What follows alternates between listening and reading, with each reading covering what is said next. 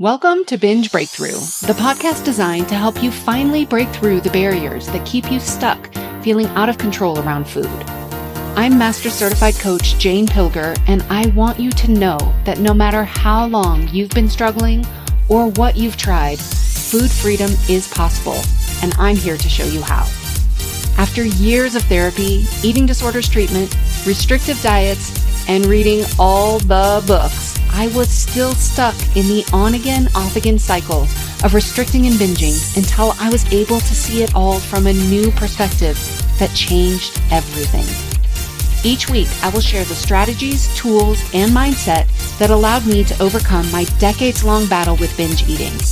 Your journey to body trust starts now. Let's dive in. Hello, trusted listener. Welcome to episode five of Binge Breakthrough. I call you a trusted listener because trust is such an important part of the work that I do. I am so passionate about helping people develop trust with themselves, trust with their bodies, and I trust that you are in the right place listening to this podcast and that you are going to get something out of this podcast that is going to help you on your journey to food freedom. I trust that you are going to hear something either in a new way, or maybe you're going to hear something that you've never heard before that you will be able to take into your life today so that you can apply what you're learning and so that you can work on building that trust with yourself. So I'm recording this episode one week after the initial launch of this podcast. And I am just thrilled with the number of downloads that we've had so far, with the feedback that I am getting. And I just want you to know we are just getting started. If you have not gone back and listened to the previous episodes, uh, here's a little recap for you. In the first episode, I shared my story just so that you can understand a little bit about who I am and why I get it. I understand and that I am um, just capable to talk to you about this this subject. I also talked a little bit about what I mean when I talk about binging. Sometimes people don't really know what binging is or what that means when I talk about binging, so I do cover that in the first episode. And then in episode two, I highlighted the eight reasons why I people, I see that people are stuck in the pattern of binging. And then in episode three, I highlighted the eight solutions to those reasons, essentially how to stop. So all eight reasons of how to stop. If you have not listened to that, it's a great overview for you. And what we're going to do here is we are going to continue the deep dive into the answers of how you stop binge eating. So today we are talking about the number two solution to stopping binge eating. And that is removing restrictions. Solution number two, remove restrictions. Now, a lot of people know about this topic, but so many people actually end up using it against themselves. So I'm hoping to um, just provide a little additional insight. Maybe you can see how uh, you might have accidentally, unintentionally been using this against yourself to kind of keep you in that pattern. So let's go ahead and dive in. There are two types of restriction. There is physical restriction and mental or emotional restriction. So when we talk about removing restrictions and that being one of the solutions to stopping binge eating, we need to remove both the physical and the mental restrictions. So let's just start with talking about physical restriction. Physical restriction is really any attempt to eat less food. So the perfect example of physical restriction is going to be a diet, right? We're trying to eat less food.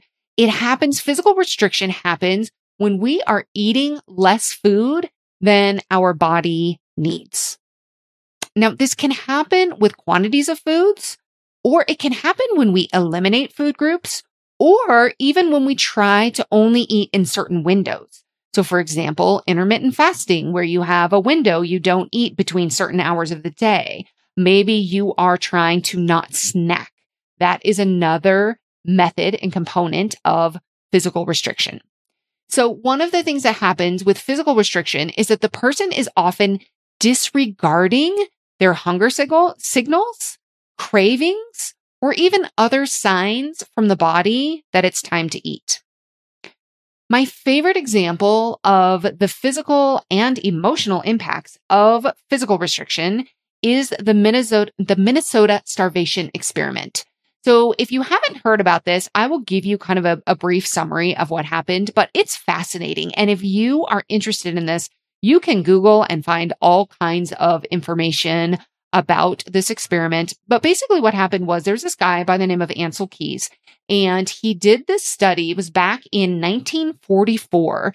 And what they were trying to do is they were trying to, they were looking at the effects of starvation on uh, men and who were in, in war times, semi starvation, really. And what they were looking at is, okay, how do we most appropriately and healthfully refeed and rehabilitate these soldiers who come back from war who have been in a semi starvation state? What is the best way for us to take care of, to take care of them and to bring them back to health and nourishment? So in order to figure out the best way to rehabilitate them, they actually had to create starvation or semi starvation conditions for them. So they had uh, 36 healthy young men who were a part of the study. The study lasted for a year. They spent the first part of the study, they basically were um, just all uh, uh given a baseline number of calories to make sure they were getting very good and healthy nutrients. And they were given a level of calories that would maintain their weight. Then they went through a period of time where they were, they went into the semi starvation period.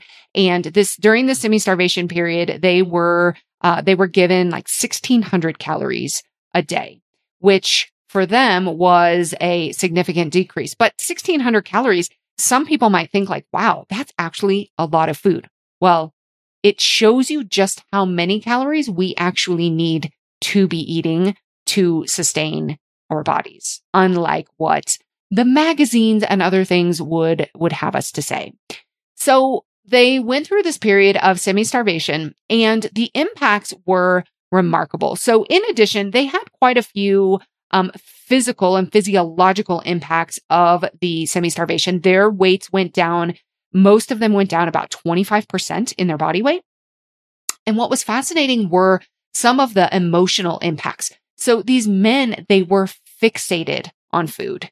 They became, um, l- literally fixated on food. They were, they were exploring, looking at recipes. Um, three of them actually ended up after the study, three of them ended up going into careers uh, in food. They changed their careers. I think two of them became chefs and one of them uh, was doing something in uh, farming or something like that. Um, and some of these, they were staying up late, trading recipes. They were just obsessed with food. When they ate, sometimes they would extend the period of time for eating. So they would kind of like try to spread their food out, try to make it last longer. They started chewing so much gum. Um, they started smoking cigarettes, things that they didn't do before to try to kind of stave off some of the hunger that they were experiencing. They also, um, they just had a lot of different obsessions. They became very fixated on their food. When they were eating, they would, um, they would get, they would eat every single morsel off their plate. Sometimes they would even like lick their plate clean and they would get very upset when they saw other people who were not in the same experiment who would throw away or waste food. So it was really a very fascinating experience. And then in during the refeeding period, there were, they were often eating significant amounts of calories, thousands upon thousands upon thousands of calories, uh, during the times when they were not, um, uh, maintained in terms of, uh, the, the amount of food they were eating was not when it was, when it was kind of open. They ate a tremendous amount of food. Sometimes they would also force themselves to vomit because they ate so much food. Really, there were so many things that happened within this exper- experiment that very much uh, mirror what we see in uh, several eating disorders, in anorexia, in bulimia, and in binge eating disorder. And all of this stemmed from the restriction, the semi starvation that they were undergoing. And some of these obsessions for these men continued for months and for some of them, even years after the refeeding process. So if you are in this situation where you have, um, let's say you've stopped dieting, but you still kind of feel crazy around food sometimes, um, or let's say you have had an eating disorder and you've been kind of, you've been through that re feeding re-nourishment process, but still you feel, feel kind of crazy around food sometimes. This makes sense. This is kind of part of the process from of what our bodies do and how our bodies react when we have been through any sort of um, semi starvation, perceived starvation from the body. So a lot, and I would venture to say most binge eating starts following a period of extreme or extended restriction, which often happens in the form of a diet. So I'd like for you listening right now to think back, think back to when you started binging. Was there restriction leading up to it? Like think about when you started binging and then what was happening before that time. For some people, um, that restriction may have come from your parents. If if binging started at a very young age when you were sneaking food, for a lot of people, restri- the restriction came directly from their parents, where they were um, not not given certain amounts of food or they were restricted from eating certain things. Sometimes it's self-imposed restriction. Maybe it was a diet you went on when you were uh, in school, something like that. For me, my first binge was my first year in college. And leading up to that first year in college, I had spent about a year really counting calories, going to the gym, trying to lose this amount of weight that I had gained in high school. And I got this great sense of pleasure and control in doing these things, in counting the calories and going to the gym and, and trying to lose the weight and doing all of these things. Now, I also had some other emotional needs that weren't addressed that I think were a part of the binging, but I am certain that the intense restriction was the catalyst for my own binging. Another thing that's super common is for bodybuilders or people who have been in, say, a bikini or a figure competition. After that competition goes, it, they very, there can be a very high amount of uh, binge eating that happens out after that because there is very legit physical restriction that happens through the diet and getting your weight down to that amount of a body fat. Also happens often in gymnasts, in runners, or really in any sport where your body and your weight are closely monitored. It's very common for eating disorders to develop for that reason. So the thing we can remember is the brain's main job is survival.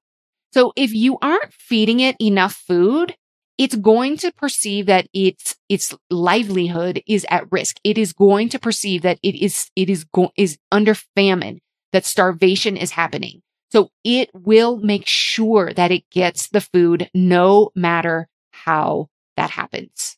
So it's exactly what we saw with the Minnesota starvation experience. The brain became hyper focused on food, when it would get it, where, when the opportunity was there, it would force feed it as much as possible because the brain doesn't know if starvation is coming again. It's this protective mechanism to make sure that the body will survive. So can you see how this makes sense? How dieting and the restricting, it sets the brain up to think that its survival might be at risk. So then it has to get as much food as possible. Your brain, your body is literally just doing its job, which is to keep you alive.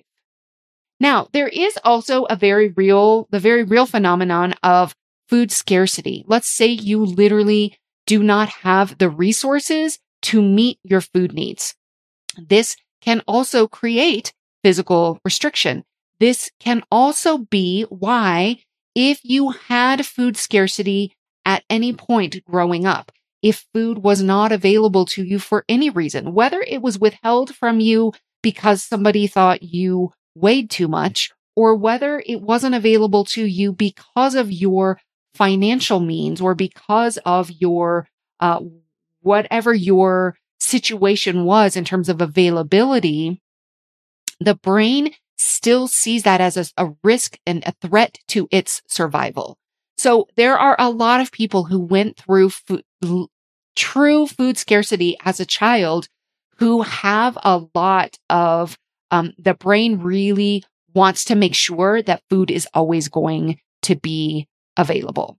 So it, it makes sense. It's one of those things we can really look and see, oh, okay. The brain is always just trying to keep us alive. It's always trying to protect us.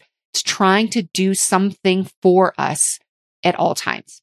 And if that's, if starvation is occurring, if the body is not getting what it needs physically, what happens is the brain, it's going to crave the most calorie dense options to get more energy to the body. And this is why when we get, uh, we've all experienced this, this time where let's say you just get particularly hungry for whatever reason. Let's, whether it was intentional or not, when you have these, ex, when you get extreme hunger, what happens is that the body knows it needs food right away. And so it's going to start craving the higher density, higher caloric items so that it can get the energy that it needs. It makes so much sense. The other thing is that if your brain has experienced the trauma of starvation, now this trauma of starvation can happen through any sort of physical restriction whether it was you unintentionally did it through dieting, whether it happened through other, other food scarcity. What happens is the next time that you're underfed, the brain is going to be on high alert. It's going to be more primed to react because it knows what that what that experience of starvation, semi starvation was like before. And it does not want to repeat that. And so this is why for those of us who have either undergone extreme amounts of starvation or extreme amounts where food was not available, when we try to go through that um, restriction again, or you go uh, try to go on another diet, and your brain just all of a sudden freaks out, and you find yourself eating a lot more. This is why it's kind of the brain is just on high alert because it knows what it has experienced in the past. It does not want to go through that starvation again. So here's another thing about physical restriction. It can also happen when we don't allow ourselves to eat at certain times, or if we don't allow ourselves to eat certain foods or even categories of foods. So intermittent fasting, for example, let's say the typical window is uh, you eat from 10 in the morning until six o'clock in the evening. Now, a lot of people who try intermittent fasting, they're so hungry by the time their eating window starts that they end up eating way more food than they might normally eat if they had open access to food during the day. Now, I want to be clear. I am not throwing intermittent fasting under the bus. I think everyone should make their own choices regarding food, what they eat, when they eat, how much to eat based upon their own body. But if you are doing intermittent fasting in an attempt to lose weight and you're experiencing physical hunger during the times you're not allowed to eat, this is the hallmark of physical restriction. There is a large correlation between people who do or attempt to do intermittent fasting and binge eating. I want to say something. If you, uh, there are, I've heard a lot people say, Oh, I tried intermittent fasting and I felt great, except for when I was binging. Now that does not mean that intermittent fasting worked. If something works, it means it works over the long term. It means it's sustainable. It means you can do it for the long term and it doesn't have the negative impacts. Some people do succeed with intermittent fasting, but I find that if you have a history of binge eating or you have a history of disordered eating in any way, intermittent fasting can really exacerbate the behavior because it is it is the kind of that hallmark of physical restriction. Now, let's talk about food groups. So some people try to avoid sugar and flour. Maybe they try to avoid processed foods. The only way you can know how this impacts you is how you feel about your choices and also what your results are. So some people, they, they choose not to eat these things because maybe they have an allergy or maybe there's a negative response in their body and they love their reason. They're confident in the choice. They don't end up eating behind their own back or binging on these things that give them a negative reaction. And they are also generally eating enough food to satisfy their physical needs as a human, as a human person. So, for example, for me, I don't eat very much fried food or spicy food because it makes my tummy hurt. I eat plenty of other foods and my physical needs are being met. So it's not restriction. It's a choice. Once upon a time, I decided I was going to stop eating sugar and flour and I was going to stop snacking. So I did this with the ultimate goal of stopping binging and also to lose weight. This was physical restriction. I wasn't eating enough overall for my body's needs. And I wasn't eating sugar and flour because I thought it was bad for me. But I really was eating a lot of sugar and flour because I would binge quite frequently because I had both the physical and the mental restriction happening at the same time. So there's another kind of component of restriction, and that is intentional versus unintentional restriction. Now, this one really got me, and honestly, it still does at times. So unintentional restriction is when you think you're eating enough food for your needs, but for various reasons, you might not be. So this happens for me. Like if I miss a meal based on just having a busy schedule or when I'm in heavy training with my athletic endeavors. So I might notice that when I do, like, I just want to keep eating or that it takes a lot of food that I think it should to satisfy me. And I can look back and be like, oh, I think I was unintentionally restricting. I, I didn't necessarily notice that I was hungry and I was like ignoring my hunger signals. I wasn't trying to like just drink tea or coffee to avoid, uh, you know, avoid eating or push something off till, you know, until it was time to eat again. Those are kind of hallmarks of intentional physical restriction. But for me, it's kind of like I don't even realize it. And then I can look back and I can see in my how I am behaving with food. I can see, oh, there must have been some unintentional restriction going on there. And in my athletics, this is something I've really had to learn. I've had to learn how to fuel like an athlete. And if I want to compete on that high level, I need to eat on a high level also. And I have just learned that for me personally, I don't skip meals. I can see a pattern, and I think it is because of my uh, my past kind of history that when I skip meals, number one, I generally don't eat as much during the day, and number two, I think my body kind of gets that message: is starvation coming again? Is is is a diet coming? Is restriction coming? And it will kind of backlash against that. So I just have a general policy that I just generally don't skip meals. Now, it is not black and white. It is not a rule, but I know that if I do, um, I just need to really pay attention to what's going on and make sure that I am eating enough to fuel my needs and so that my body feels very safe and knows that food is coming.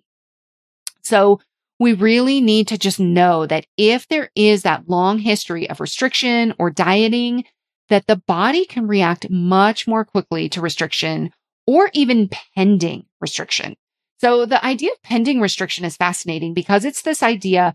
Most of you have probably had this experience where let's say you just start to think about losing weight. Oh, you know what? I think I really just need to, I need to go on a diet. I need to like get, um, you know, get get things under control, then all of a sudden you may not have even made any choices yet or even done anything differently.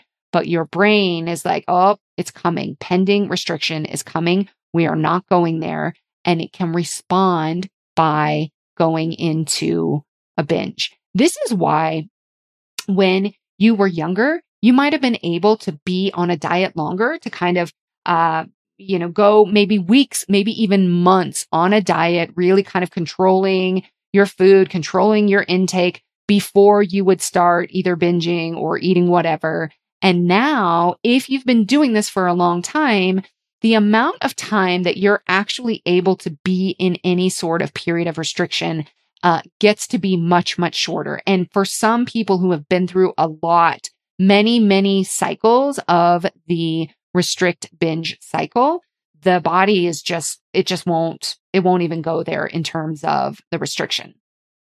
Now, what can happen also with physical restriction is that if you binge, there can be a very natural response to after a binge to want to restrict in order to try to make up for what happened with the binge. And so then it's like, okay, well, I'm not going to eat the next day. Uh, I'm not going to eat at all, or I'm only going to eat uh, juice. I'm only going to have juice to try to cleanse my body, whatever it is.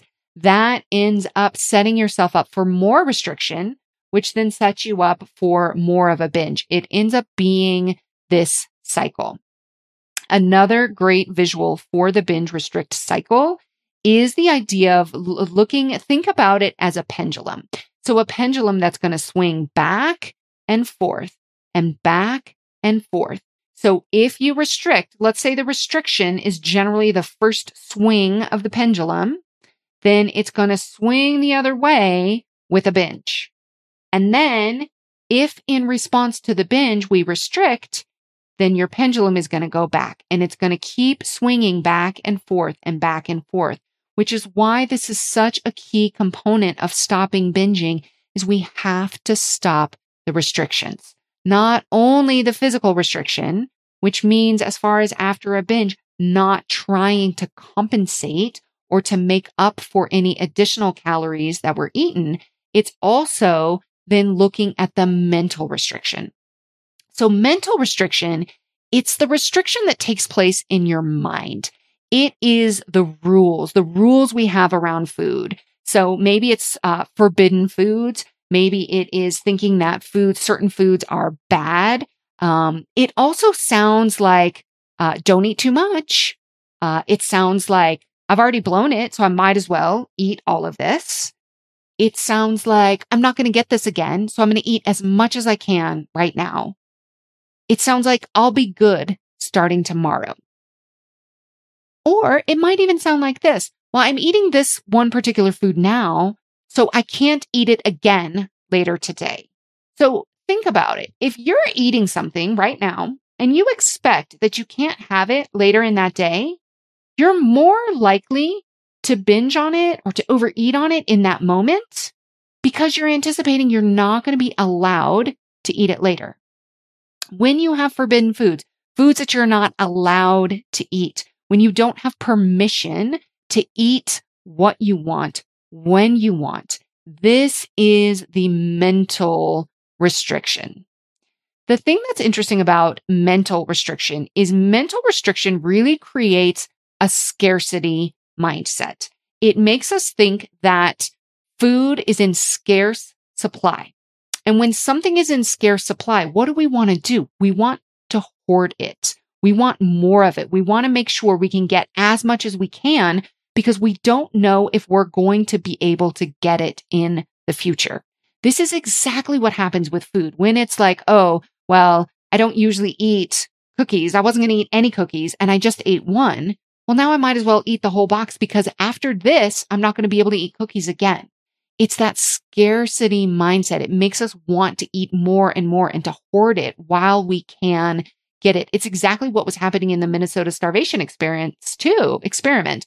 Also, when they had access to food, they would gorge on it because they didn't know when they were going to get it again.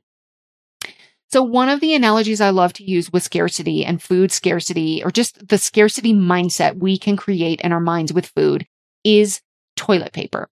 Think about toilet paper in the beginning of the pandemic. We all know toilet paper was in scarce supply. And what did we do? We went out. We were all trying to buy toilet paper. When you could find it, you would buy as much as you could. I remember buying toilet paper that was scratchy and terrible and gross because I was so afraid that I wasn't going to be able to find any other toilet paper. Now, I had plenty of toilet paper. It was all fine, but it's such a prime, it's such a great example of what mental restriction and that scarcity mindset can do for us with that and how you can see that it creates the cycle and it keeps us in that cycle of binging. Okay. So what do we do? How do we remove these restrictions? First of all, we have to create an abundance mindset. This mindset sounds like all foods are available. All foods are permissible. Now, I want to be very clear. This is not, this does not equal a free for all and just go eat all the food, just without any regard for anything else. So when I talk about abundance, I mean abundance in availability and abundance in possibility but not in quantity of food. So you have the permission to eat anything you want, but it's not permission to disconnect from yourself. This is where people get in trouble. How many times have I heard, Oh, I tried intuitive eating, but then I gained 50 pounds. And so then I felt terrible. And then I went back to dieting. And then now I'm just back in this cycle of where I'm trying to control my food. I know I can't diet, but I also know that when I just let myself have permission to eat, I just eat like nonstop. I don't think that those are the only two options. I don't think the only options are diet or gain 50 pounds and eat all of the things. What I think is important and what most people lose out on is the focusing on the connection, the energy. How do you feel when you eat these foods? That is part of the process of creating this abundance, really looking at removing your food rules. So in looking at removing your food rules, it's very important. You can make a list, make a list of all of your rules around food, like I don't eat after 7 p.m. or I don't snack or I don't eat certain foods. Uh, I only have dessert on special occasions and go through and evaluate how each one feels. Why do you have this rule? Do you like your rule or would you like it to be different? If you had a peaceful relationship with food, would you need or want this rule? Do the same thing with all of the foods you don't allow yourself to eat, whether it's at all or even very often. Ask yourself, why don't you eat these foods? Would you like to eat them regularly if you weren't concerned about how they might impact you? What sort of relationship would you like to have with this food. So often we've given the food the power over us. We think we can't have ice cream in the house because we can't trust ourselves. We become powerless over ice cream. But the truth is ice cream doesn't do anything. The key is what you are telling yourself while you're eating the ice cream. Are you saying you shouldn't be eating it? You're disgusting. You have no control. Don't eat too much. Or are you enjoying it and noticing the flavors and the textures? Or maybe you're just completely checked out and there's no thought going on at all. It's very likely some form of physical or mental restriction preceded the bout with the ice cream. So here's the overall approach to removing restriction. It's planning satisfying and balanced meals, eating at regular intervals, incorporating your fear foods, removing the rules, the restrictions that you have around it. So I want you to just get curious. After you've listened to all of this, how and where does restriction show up for you? Is it possible you aren't eating enough for your physical needs? Now, I don't recommend counting calories, macros, or using any outside source to tell you what or how much to eat. I encourage you to get in touch with your hunger and your fullness cues to allow them to guide you. If you've been disconnected from yourself for a long time, this can be a process that is best worked through with someone else. And especially if you are actively going through uh, eating disorder, if you are actively going through some semi starvation, this is best done with support. But I want you to get curious about whether this might be true for you. Are you ignoring hunger signals? Are you really active, but you're not eating a lot? Are you trying to do things like drink coffee and tea to stave off hunger or delay your eating? And what's your relationship with hunger? Now, that's a fascinating question that can and will be its own episode. But for now, just get curious. Where might physical and mental restriction be at play in your own personal relationship with food? And how can you start taking small steps to remove restriction while also staying connected with yourself? All right. That's what I have for you today. Stay tuned next week where we are going to dive into the next answer on how to stop binge eating. And we are going to dive into one of my favorite topics, which is discussing the nervous system, how to use your nervous system to stop binge eating. Stay tuned. Thank you for listening to Binge Breakthrough. If you would like to download the eight reasons why you binge and what to do about it, visit bingebreakthrough.com forward slash why. That's bingebreakthrough.com forward slash W-H-Y. Be sure to subscribe to this podcast so that you don't miss any future episodes that will dive deeper into how to create lasting food freedom. I'll see you there.